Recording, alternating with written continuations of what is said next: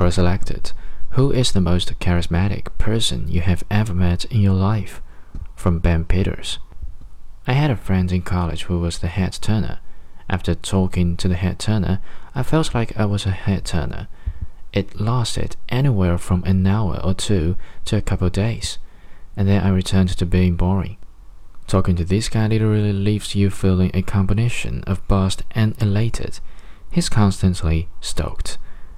Everyone else talked about the head turner. One day after spending a day with the head turner, I was so excited by his charismatic personality that everyone I interacted with said I was the head turner. I'm not a head turner. A few days later, they said, What's gotten into you? You seem so boring.